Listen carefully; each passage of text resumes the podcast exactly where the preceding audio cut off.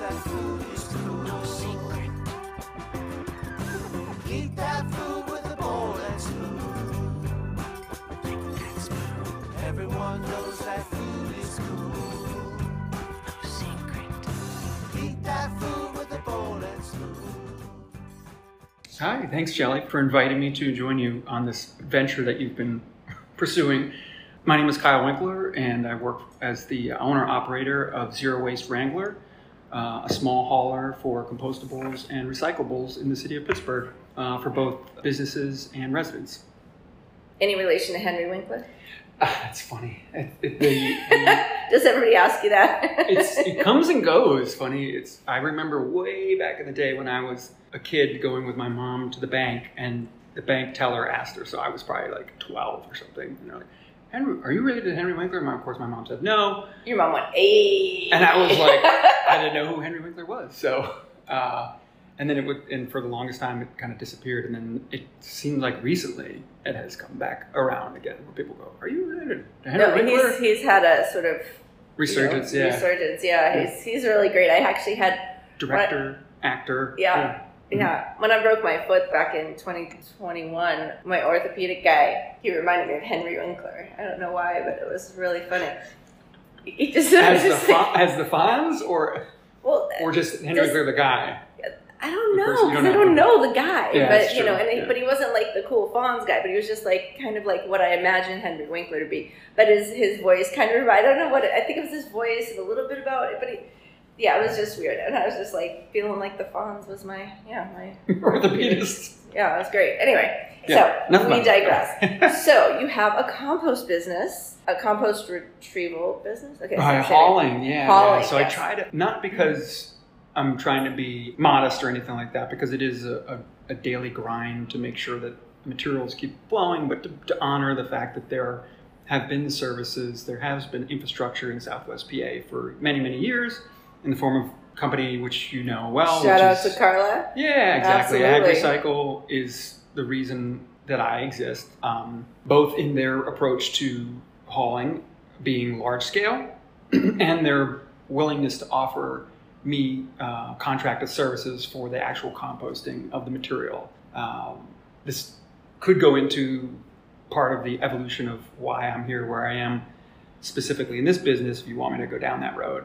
Starting with, okay, so the the previous company, Steel City Soils, Jeff Newman, who mm-hmm. you know, Rebecca Kiernan, uh, who you worked with at the city, you know, Jeff had this this idea, which is not a bad idea, and which is being done at, at other, you know, maybe a smaller level at, in these other companies, other haulers, is to be vertically integrated, and sure, certainly that is the ideal in terms of collection, Uh, processing, and then sales of composting, and that's what AgriCycle does. So they collect the materials, they collect a fee. When they collect it, they process the materials, and then they market it to golf courses, organic farms, to bulk uh, nursery sales, the finished product. Um, and that's what Jeff Newman and Steel City Soils did prior to me acquiring their uh, commercial route. And he did it all on a bicycle.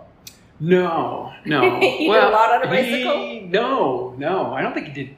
If, if, oh, was if, that, was if, that, am I thinking of the pedal pierogies? Yeah, well, maybe. Okay. Pedal pierogies. Oh, that's right. Holy crap, that's a that's okay. a little side Jeff business. Is on my list now. Yeah, Jeff. I got to talk to it because he's had so many different Yeah, that was a, that, yeah. that pedal pierogi thing, I think, was on this. That was a side gig uh, shenanigans. So, no, this was uh, trucks, vans, and um, using a small piece of property in Braddock and And, and managing to get to, you know, maybe sixty-five tons a year, which I think in my mind was the amount before he started to kind of have to move in a different direction in terms of processing, because it was a lot of um, volunteer driven, um, you know, with a, with a, with a goal towards moving towards maybe some sort of automation or containerization or aerate, aerated static piles, uh, forced aeration, so you could get faster production and throughput, and then there's the sales on the back end. So when one person, one man, one woman, whatever, is trying to do all of that and rely, you know, somewhat the business model relies on the sales. When you're not making the sales of material on the back end, then you're you're constantly behind the eight ball. So you're collecting at a loss, um, you're processing, which is something you can't. Who do you charge the processing to? It should be included in your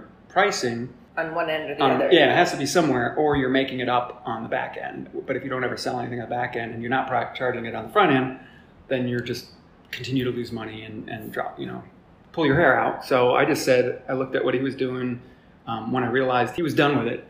Mm-hmm. At the point where I was kind of like, hey, thinking about leaving the city or getting being offered the opportunity to leave the city or whatever. It was the best way to say that. Oh, that's it. Yeah. I was volunteering. Yeah, I was volunteering basically for Jeff and just driving around in a truck doing his route uh, in his pickup truck with a with a bed cover and eighteen gallon things and getting a sense of what it would take to do it. And then I just once he once he said I'm out of here, I said okay, uh, let me see what I can get response wise from your customers. I'm just going to do hauling and I work with whoever. You know, at that time I was going to haul out to a farm. I had lots of time. My time was worth not a lot, because I had lots of it um, and not a lot of customers, so I was driving it up to New Galilee. But anyway, so I just said, I'm going to do hauling and work with somebody else to process the material. And that's kind of where the business model changed, and um, that's where I am today. So that's why I re- require or, or value, uh, you know, going from what he had at sixty-five tons and, you know, pulling his hair out at sixty-five tons. And now in twenty twenty-two, I did um, two hundred fifty-five tons of materials. So that's uh, all the customers, well, most of the customers that didn't go out of business. Um, some of them during pandemic, uh, or just you know prior to pandemic, just they were whatever. It didn't, yeah, it doesn't. Food things come and go, yeah, yeah, happen. Things yeah, come okay. and go. And then um, yeah, grew that customer base, added breweries, so you know like Trace, and um, you know that brings your tonnage up. Um, so you get a lot of more material that you need to ma- manage. So some of that goes to feeding pigs, and a lot of it goes, most of it goes to composting and via AgriCycle. And I don't have to drive it all the way down to Washington County, which would be another cost, uh, which would probably put me out of business. So. Oh, so where's the site? Oh, uh, I have two rented dumpsters, so I just utilize their services. Oh, gotcha. So I say, gotcha, hey, gotcha. Oh, I, I see. I so a, you're a middle yeah, middleman. Yeah, yeah, a transfer. So, well, I don't, I don't want to call it a transfer site because anyway, so. Before um, we get into the, like, how you got here, just a little bit of, can you just give your pitch to how this is beneficial for businesses? That is... It's a hard one to say because it's small business is very difficult, and it, anything that's additional cost uh, can be seen as a detriment to a business. So if you're trying, if your small business is trying to actually reach some sort of, or attain some sort of, or follow some sort of code beyond, you know, beyond just profit driven, then I can help some businesses or all businesses attain those environmental goals. In some cases, it's more convenient, or it's cost neutral. So if you're so small, it could be cost neutral. If you're required to get a commercial hauling service and the, you know, the majority of what you produce is compostable, like a coffee shop, then you could just pay me versus getting um, a trash service through one of the big haulers. You might as well. I could just—it's the same thing. Uh, I provide roll carts. Uh, I pick them up. Um, I give them a you know empty. Uh, rinsed, relined container, and I take the old one with me, and so it just keeps moving around. And some customers, like my brewery customers, their material is very highly volatile. It can get smelly, stinky fast, and so that as a uh, business benefit to not have that stuff or have a more responsive uh, operator or hauler to make sure, okay, regular communication, okay, this is when the stuff's going to be ready. I'll have it within, you know, twenty-four hours, ideally, um, or or when it comes out, if it works out, within hours after it comes out. So now it's going, you know, right up to the farm as fresh as possible. That helps with the with keeping the smells down and helps with the value of the product too. So spent grains specifically as a material source. But then, you know, some of the people just they're just happy to do the right thing, um, and that's. You know, that's their motivation. You know, sometimes yeah. there's a benefit. Sometimes it's, it's environmentally is always going to be a benefit. Other operational benefits may or may not be there, depending on what type of material that they have. So you're kind of depending on people to have a altruistic desire to do the right thing. Yeah, yeah. yeah. Unfortunately, I guess that's what altruistic means. But yeah, yeah, yeah. to do the right thing. Yeah. I guess to the degree that they think that that's the right thing to do. Yeah. I don't begrudge any business that's just trying to stay in business. It gets into that question of, and I think this comes across sometimes in uh, employment, in wages. It's like, well, maybe if you can't pay people wages, then maybe you shouldn't just, maybe this shouldn't be in business. Maybe mm-hmm. this is not yeah. a business. This is not a, a thing that should exist. Maybe that same, at some point, will trickle down to, well, if you can't do right by the environment, maybe we shouldn't be in business. That's what I like yeah, to think. No. I don't want to, I don't make people it's, guilty about it because yeah, you sometimes you're struggling. It's we're all on a personal journey. I'm not. We're all on our personal evolution, yeah, exactly. yeah, for sustainability and food and everything yeah. else, and that's one of the reasons that I'm I'm doing this, because it's not about making people feel guilty that they have certain habits, but about like being a, an example of how to just think a little different, a different yeah. perspective on things. So that's that's what we're here for. Yeah, cool. And, and I will I will admit right now that I on tape, on tape nobody uses tape, um, that I eat meat. Just because well, I'm this a, is I'm an eight-track we're recording. Oh on. My gosh! Wow, that is the most sleekest. But what are you admitting? Oh, no, sorry. I just kind of threw it in there. I was like, and then it, see if it got it got buried. Nope, nope. Uh, I eat meat. I know that it's one of the probably one of the easiest. Or, or now I don't know if it's easy because for me, I, I'm a business owner. I'm constantly moving. I sometimes just need to get food wherever I can, and can't always be. I don't have the time anyway, so I eat meat. Even though it probably would be very good for the environment, that I didn't eat meat. I haven't always been this passionate about um, organic waste. And I mean, maybe I'm wrong, but I'm thinking this isn't the most highly profitable uh, line of work. Um, there are probably other things you could do to make larger money, but this you're doing this because you believe in this mission. I could be wrong. It could be wrong.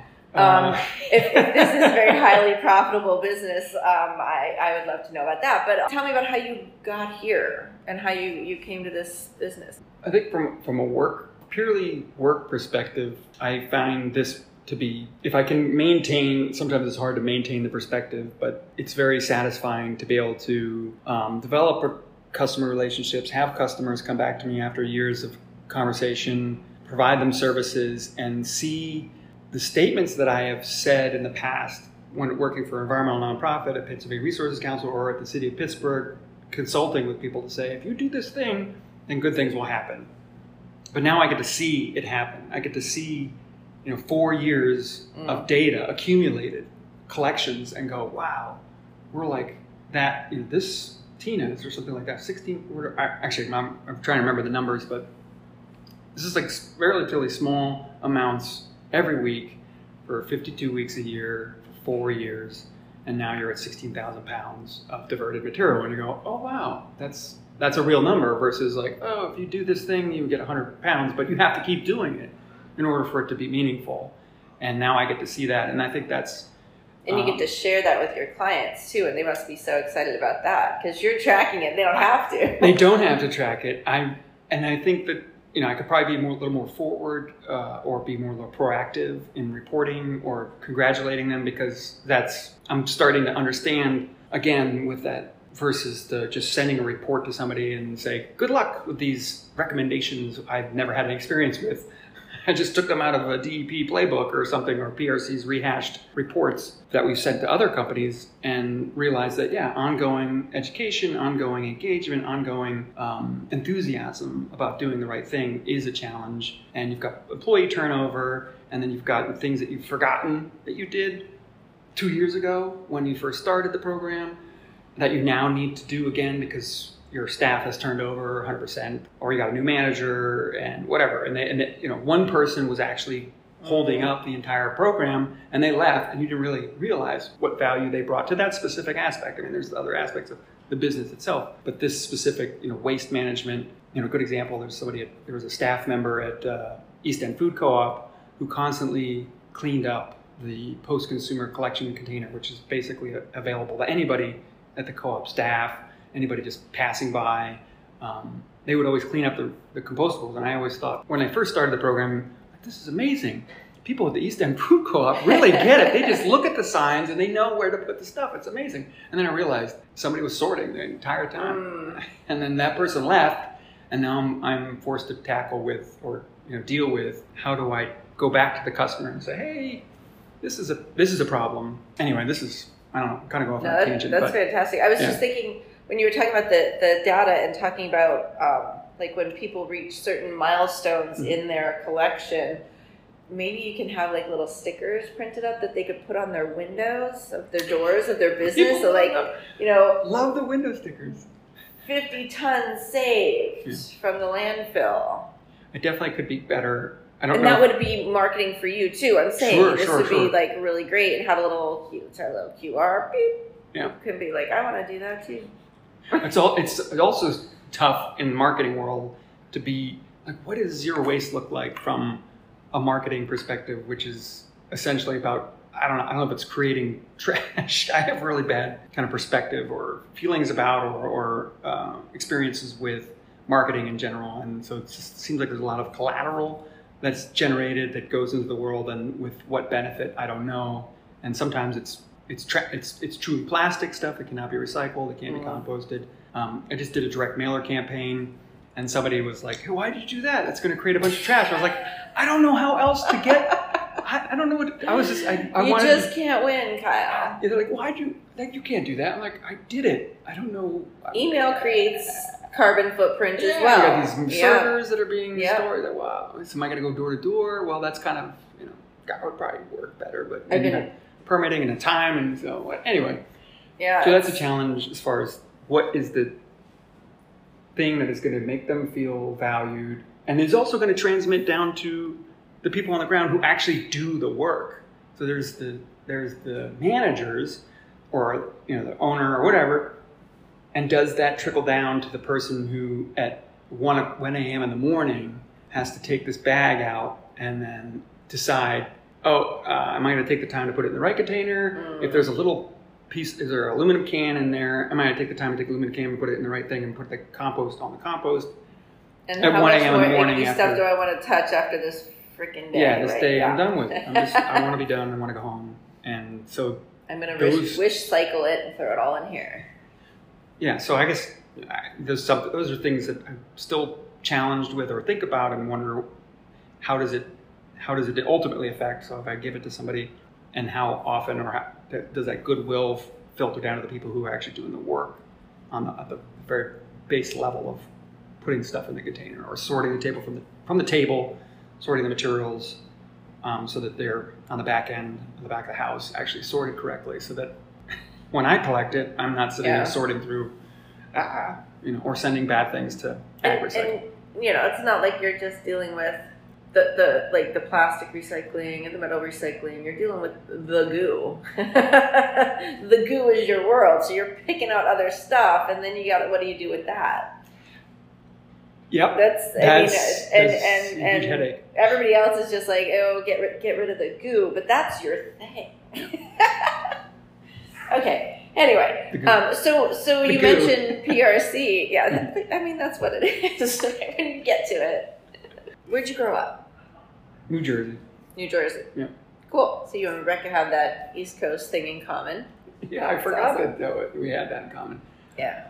How could I forget that with her accent? She said something about water the other day, and we were all just like, "Whoa, New York comes out." Yeah. Anyway, um, so so you grew up in Jersey. Mm-hmm. And then you went to do college, or were you, was Oregon, your was your, yeah, your family was your were your parents hippies? Not at I all. I always imagine your parents would have been hippies, and not how you turned out to be this recycling guy. That's funny. No, actually, I'm okay. not sure where.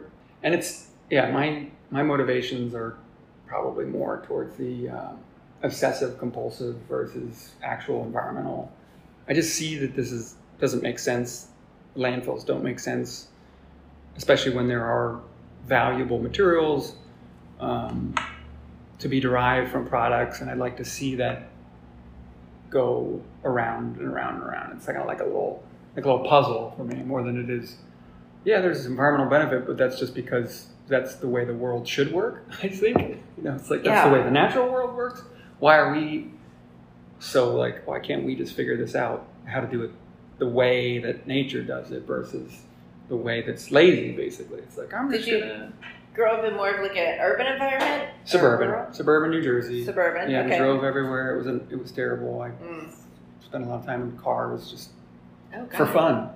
For fun. Because that's what we do in Jersey. You're like, we're just going to drive forty-five minutes to uh, a diner and drink uh, coffee and or hot chocolate and maybe order a donut or something. And then, oh, man. And then go to the mall or go to a movie or go to the... Uh, not the pitch and putt, but the uh, driving range, try to hook the balls into the Motel eight or something like that, and parking lot. It was like, we were bored.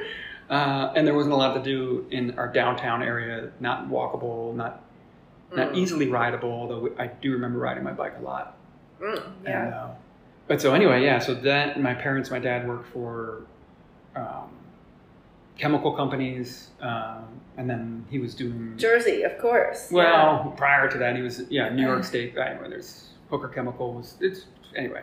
Well, Jersey has like the most, um, that's where they make the flavor for foods. We did have It's in yeah, New right? Jersey. Like there's a whole bunch of factories there that do food flavor science. We had one just down the street from us, mm. which, so you go by and sometimes a bit like bubblegum or strawberries. and But yeah, it was not a very like pretty facility. It was just like kind of industrial, you know, smokestacks and weird, you know, shaped things that were for industrial processes. And it just didn't look like, it wasn't like Wonka chocolate factory or something. Yeah. Like, happy colors or something. It was just, it smelled nice when you drove by. You're like, oh, that's weird. But uh, somehow you connected with nature, with nature, natural systems. Yeah, yeah. How'd that happen? I don't know. I think it was, it was, I liked working in the garden, um, with the plants, growing things, um, shaping kind of the yard, doing, well, mowing, whatever. That's not really, it's part of the important, setting the stage for something else. But well, and it's what you knew. I mean, that I was yeah. that was working in the yard, and you were, yeah. it was probably one of your chores. You probably and were mandated yeah. to do that. Yep. Yeah, mow the lawn, uh, weed whack, and yeah, do the, you know, trim the hedges, the privet, and all that, blah, blah, blah. Um, oh, the dreaded privet. Yes. It's whatever. It's the, a thing. It's a border plant, but yeah. It's, a, it's overused. The suburbs, yeah. yeah. Mm-hmm. Uh, and then, yeah, so horticulture was probably my touch point to environmental, the environment itself, plants, understanding plants, identifying plants, um, then going to, you know, going, going through high school, Boy Scouts, being in nature, trips on the Delaware. Oh, shout fish, out to Boy fishing. Scouts. Yeah. yeah, I, did, I had hopefully the best of the best. Yeah, definitely, I think was formative in terms of connecting with uh, nature, the natural world, hiking, um, and yeah, so... Th- And then, you know, going through high school, I don't know if we really had that much of the biology, basic sciences, which were interesting, of course, or for me. So were your, did your brain work well around math and science and that sort of thing? Is that where you're... I can do it. Okay. Math, maybe not as much. You know, yeah, that's not mine either. Calc, more calc I kind of kind of left the... Once we got into calculus and differentials and stuff like that, I was like, oh, I took the physics that uh, was for... regular folks, physics, not the calculus, where you really need to focus in or get to exact outcomes and, and predictions. Um, no, it but, but took didn't... me three times to pass algebra once, so just shut oh, up with your physics. Oh, okay, sorry. sorry. So, so you, you got a little more skill there than okay. I do, but yeah, I mean, that's, yeah. so you understand it, and, and yeah, that is yeah. that is good. Yeah, yeah, yeah. Um, yeah, I don't know. I've never really thought about it. I did have a good... good crew of people I grew up with who helped in that they were excited about it, made me excited about it, wanted to be, hang out, talk about. Like um, friends? Or, yeah, friends. Okay. Yeah, friends. Not te- yeah, teachers too, like I guess. Peers, like yeah, peers. peers versus yeah. like mentors. Yeah, no, yeah, peers. Nice. Oh, that's great. And, so you had a bunch of nerds. Yep. That were, yeah. That's awesome. Absolutely, yeah. We embraced that or to the degree that it meant anything at that level. I don't even know. Um, but yeah, we were hung out, hung out with nerds and talked about nerdy things. And I think some of them were more nerdy than I was, but um, which, again, helps with the... And we mean that in the most loving sense of the term nerds. Yeah, absolutely. Same. At least I... I... Yeah, so Oregon State, uh, forestry, I thought, was going to be the direction um, without really knowing what forestry was. And then horticulture itself, too, even hort science, you know, you get in, you start to, which is, is good, I guess, because if you're trying to train people, train humans to... be productive members of society, there is the general understanding of sciences, and then there's the practical understanding of sciences, so, and which I kind of was turned off. I didn't want so much at my college experience. So, and I just went through this whole thing with my niece because she's going to, to college here in um, Montana, the Grizzlies. Hopefully I got that right. and um, so, yeah, so, the, so uh, forestry was about diameter at breast height. How can you determine what the economic value is of a stand of trees, what your expected um, income oh, wow. could be, and then... And you're um, talking about cutting down the trees and not economic yeah, value. Yeah, yeah. Well, but I think there's also, the, if you're if you care about your economic, you can you can also tie in um, a care for the um, the ecology when you're when you because everything grows better when you care about the things that in which they grow. You know, you can't just grow trees and sand and hope to get anything valuable out of it, uh, or without a huge amount of cost. So there is some environmental awareness and, and consciousness associated with that approach, but it's certainly not what maybe most people would think or would want. The clear cutting versus selective mm. versus no cutting, and then how does that, you know, in the broader sense of ecology and environmental services, you know, if you're talking about beyond just making toilet paper or books or whatever it is, you're, or lumber to build houses. So anyway, that was that. And then, so I, I kind of moved out of that into horticulture, thinking that, oh, I could just get more broader understanding or in a, in a, in a field that I cared about.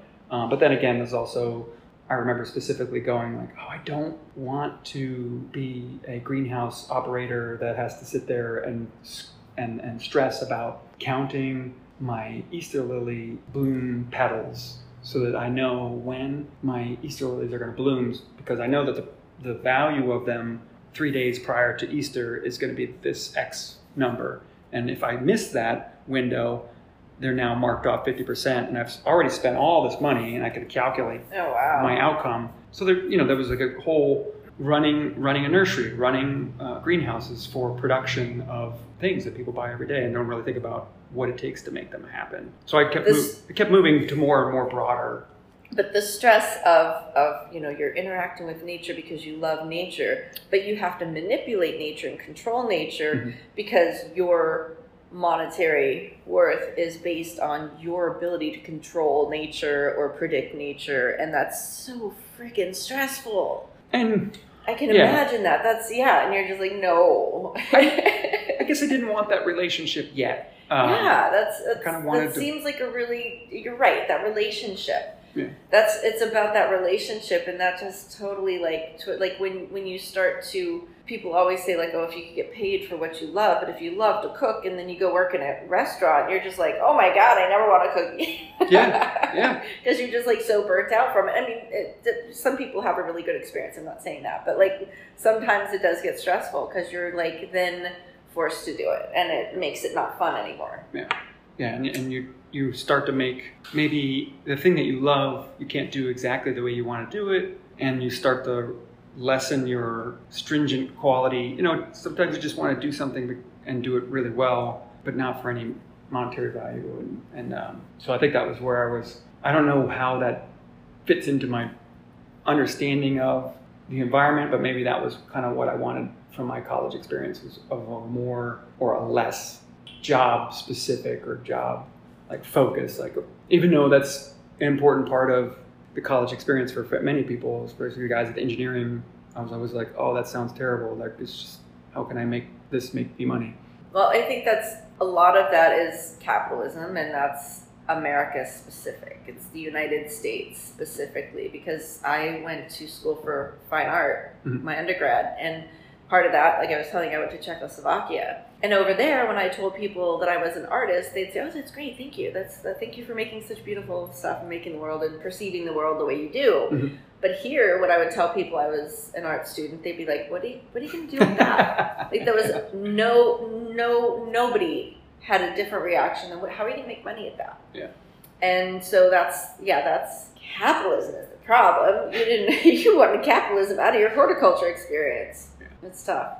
But that led me to an environmental science degree. So I guess that's the point, is that eventually, once I decided I didn't care about uh, maintaining grass for golf courses, figuring out the feeding, growing, and, and applications, you know, year-round, that was turf and landscape, or making yards look prettier, using a very strict, you know, palette of plants, which are available coast to coast. You're like, why are the same plants? You just get the same plants. Every freaking nursery, you can go to them. It's basically the same plants. You're like, why?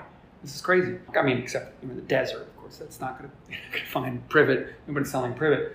Being I bet somebody tried. Somebody, I bet somebody tried. Baldwin burlapped privet in Tucson, Arizona. Uh, maybe. I don't, that would be terrible. Yeah, so I went, eventually got into just environmental sciences generally, so got to take more like policy, Um, history of, and get, I think, a more broader appreciation for the environmental sciences and its position in, in the world and the sciences around that, I guess. You know, I don't know. So how'd you end up in Pittsburgh? Oh, that was that. So that's a family company. I worked I worked two, for two years after college in a, in a company in Oregon, which didn't seem to be going anywhere, um, doing compost tea production hmm. and doing landscape maintenance, at which was more more or less just mowing lawns at, at the... That's maintaining the landscape. Maintaining the landscape with a brush hog and a weed whacker, yeah. And, and one Montessori school on this two hundred forty-three acre property, which used to be an old state mental institution. So it was it was a weird job. Did that for two years. Didn't see where my job was going. Family business out in Pittsburgh, Coraopolis, doing wastewater permitting and some sales, and so that's kind of where I, what led me over to here, and then eventually to to leave there to, to find an environmental nonprofit, do some consulting for businesses, um, waste reduction, recycling, special events, zero waste special events. Then to the city, thinking that I would have a bigger impact, more control, more direction to change system holistically, and then realizing that that was not the case going to this, my current position. It was a short, that was a short history. You deal in organic waste and a lot of food waste, but what is your relationship with food? You eat what, it. I eat, I eat food and I, I... Air, water, food, you need those to survive. Yeah, exactly. Unfortunately, my eating life is terrible. I think that um, it's get it where I can right now while I struggle through kind of some growing pains, which is trying to get customer base high enough, which means time on route, collecting and dumping, cleaning and returning containers, maintaining relationships, while I show uh, economically that I can bring on more people, staff, uh, helpers, either on the truck or drivers, because everything costs money depending on what level they interact with the business. So if they're just doing ad- admin, that's the cheapest. But does that help me? Yeah, yeah, it does. But to what degree? Is that a full-time position? Not really. A helper? Okay, cool. That's, and now your your cost of, anyway, this, I'm trying to get off too, too far for the food. But the, the food question is... Um, your, your business is taking over your life right exactly. now. But so it's like, you have a horticulture background. Do you grow food currently? So or horti- like? Yeah, horticulture you... wasn't about food. It was, like I said, the, the very oh. specific woody landscape plants that decorate and sometimes provide zero value to the environment, both food-wise and to the animals. I mean, they they hold the soil together, and they sometimes have a texture or color palette that is pleasing to designers of landscapes. And that's about wow, that's all so they. It's even worse than we think. Yeah, it's it's the considerations are, are not about the wildlife, not about the environment, not about the people. I think that's mainstream landscaping. Mm. It's not. It's about some very, very old ideas. And I'm sure you've, you've seen them. You can drive around and look and go, yeah, that's pretty much the same meatball hedges or meatball plants in the front yard. They've been trimmed down. You never seen, I, it, I didn't know what a yew looked like until senior year in high school. And I was like, oh, that's what a yew looks like? I've never seen a yew in its natural form because nobody lets it grow mm. in its natural, because it's crazy. It's like a weird, you know. Yeah, there are some nice ones in Highland Park, actually, yeah, in the just, neighborhood. They're really neat, yeah. Wow, they're, yeah, they, it takes you back and you go, oh my God, that's, okay. That would, you have to have a different approach, you have a different placement, you have a different uh, interaction with it versus putting it right under your front windows, where you cannot let it be wild because it would just grow through your house. It would, it would just get huge and be crazy. Yeah, my, my experience is not with growing anything of, like you said, wildlife value or value to uh, eat, you know, well, if it's usually when it's, there's some overlap with, if it's valuable to wildlife, then there's some sort of product like that humans can eat as well sometimes, but um, yeah, that's not my, my shtick, uh, was not learning those things, unfortunately. Have you grown food though? It's been very lazy if it has ever been at all. So at one point, you know, I've had that experience where I bought a bunch of heirloom tomatoes for my sister and we threw them in the yard, and with very little effort other than watering, we had like this crazy amounts of tomatoes. And I was like, that was amazing. But yeah, my current position, my yard in my backyard, because it's a wild mess plus time. Yeah. I don't have any time. I don't feel like I have any time. I don't de- dedicate time to this. And then there's deer, groundhogs and everything else that you'd have to adjust, figure out how to fence oh, off yeah. and to order to produce anything of value or to get it before they get it, just before everything looks great and then oh, it's gone. Because I've been thinking about different plants that you, and, and potatoes. Deer, groundhogs, they don't necessarily like potatoes. Okay. Thinking about if I ever am able to do it someday, adopting a lot okay. and filling with cardboard boxes and potatoes growing with straw. Okay. A little little compost in the bottom to yeah. put some nourishment, and then, then straw. Mm-hmm. And then just keep putting straw in it, and then just cut the box open, you have potatoes. Okay. It's the theory. I was going to do it this year, but I didn't have time, and, and now I've got time. So, but it's too late. So maybe next year we'll try How that you, method. Because potatoes seem like one of the most, or least expensive things to get at the store, and get them whenever you really want them. How do you, how do you feel about It's a lot of work, it seems. Mm. That's what I always think. I go, oh my God, I could just... Oh. Yeah, no, no, no. Potatoes. I mean, there there is that fine line, but I think um, there are some companies that, some some local farms that are growing some really nice heirloom potatoes, and they okay. do have a better flavor. Okay. They definitely taste better. And and I, you're right, I could buy them, but they're like four dollars a pound when you buy okay. them. Oh, maybe, no. maybe not four dollars a pound. Gosh, how much were they? Can't remember. Scratch that. But they're they're definitely more expensive, but you and you can buy potatoes in the store that are yeah. cheaper, but... You know, growing your own, and, and have you ever grown potatoes? Have you ever dug up potatoes? I've ne- no, I got a general sense of what it's about, but Ta- yeah. it's just so magical because everything's dead. Okay. It's just dead. It's just dead, just dirt. And then you put your fork in the ground, and then you turn over the soil, and there's all these amazing, beautiful potatoes. Okay. It's just so magical. The first time I did it was at a farm out in McDonald, P A, which I thought yeah. was very appropriate. Oh my God. And I was digging potatoes for the food bank as a volunteer thing with my job. And yeah, it was just, it was so magical. Well, so you kind of like a glean, gleaning. Mm-hmm. Okay. Yep. So the farmer said, I'm not going to harvest it. You can come and grab whatever you want. Yeah, I worked okay. for the, the Chamber of Commerce and the Pittsburgh Regional Alliance. And we got a group of people together and went out and volunteered. We all drove out there and, and dug potatoes together. It was a very good team building experience. I loved nice. it. Since a lot of your, your customers are, and your clients are food businesses, do you just like eat while you're there? Do you get food from them? Or do you like stop by and get like Sheep's hot dogs? Which oh, hell no. Yeah. No, my I, husband's I, a big fan. Oh, no, I think he's, he's a big fan of the get-go hot dogs. He's got a whole philosophy about gas station hot dogs. It's a thing. I won't say that I've never had a, a gas station hot dog, but it's, I, I do like to... patronize my biz- businesses that use my services. So um, whether it's getting some fresh to go, like a sandwich at the East End Food Co-op, um, Ada on Wednesdays is usually a place I like to get their um, uh, panini panini sandwiches at the Bloomfield, I guess it is, or Garfield location. And so there are like strategic spots. They don't always overlap with actual meal times or dinner times, but I try to plan. Millville Market is a great place. Mm. It's at the end of my route on um, on Wednesday. So if I've missed Ada, then I can hit them up for just anything. You can get a grocery store and eat um, before I dump the truck so that I have fuel to get me through the rest of the night, or just something if I'm if I'm ahead of schedule, then I can have it for after when I'm done. So I have it for dinner later. Um, so that's always a nice thing. Yeah, try to You know, the ones where it's appropriate, not everybody's fast, fast food or, you know, something where you could take a sandwich to go. So, yeah, um, without ordering ahead of time. Um, so it doesn't always work out, but I definitely try to as much as possible. Coffee, yeah. drinks, food. Do you like that, spicy food? I don't know. I mean, I do like spicy food, but I'm not sure what your level of spicy is because I've mm-hmm. certainly been my first experience with understanding the depth of spiciness, at least in the Pittsburgh market, was going to a Thai restaurant and realizing that this the scale was all completely different. Oh, Thai food. I was like, Thai food is different. Yeah. Oh, okay, okay. Thai so maybe food. maybe we're more like than Thai food is a whole other animal, and also like when you're talking about like like Indian spices versus like Mexican spices, like okay. totally different. Um, And you can you can build a tolerance for one and not the other. Oh, I did not know that. Yeah. So I guess Very I'm open to I'm spicy, uh, spicy curious. That's good. I like that. Oh, I love sushi.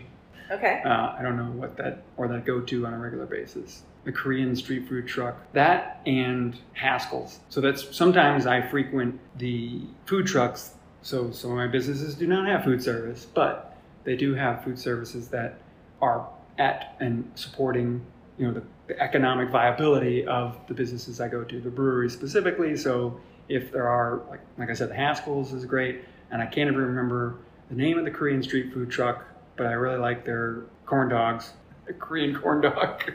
I just know the truck is there sometimes, and I'm lucky when it is. I go, oh, yeah. And I get basically everything on the menu. I get the corn dog, I get their like their vegetable sushi, um, and then they have like a, a chicken chicken rice, not kimchi, but pickled vegetable. Anyway, it's good. In New Jersey, in the uh, chemical flavored capital of the world. That's weird. It's gonna be a weird painting, a weird.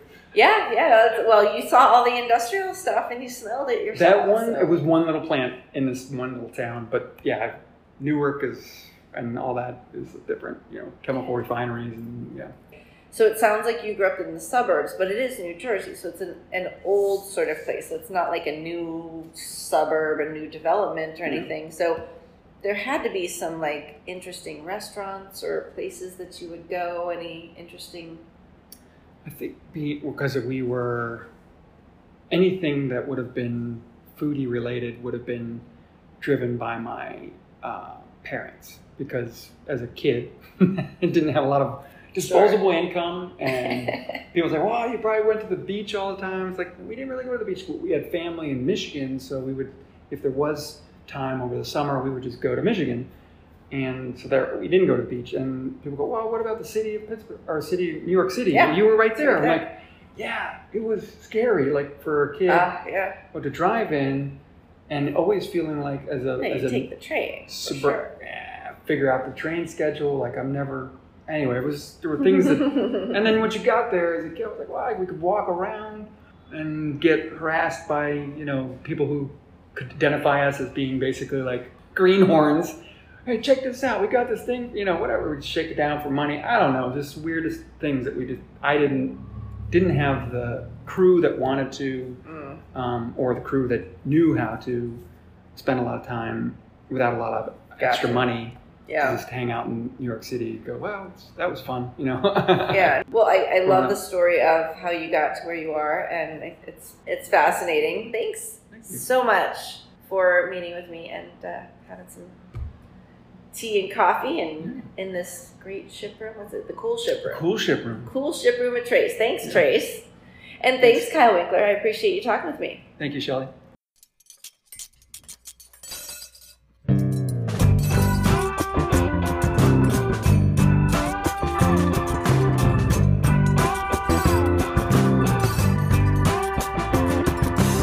With Bowl and Spoon was written, produced, and hosted by me, Shelley Danko-Day. Original theme music is by Paula Breeze and Friends. Thanks for listening. See you next time.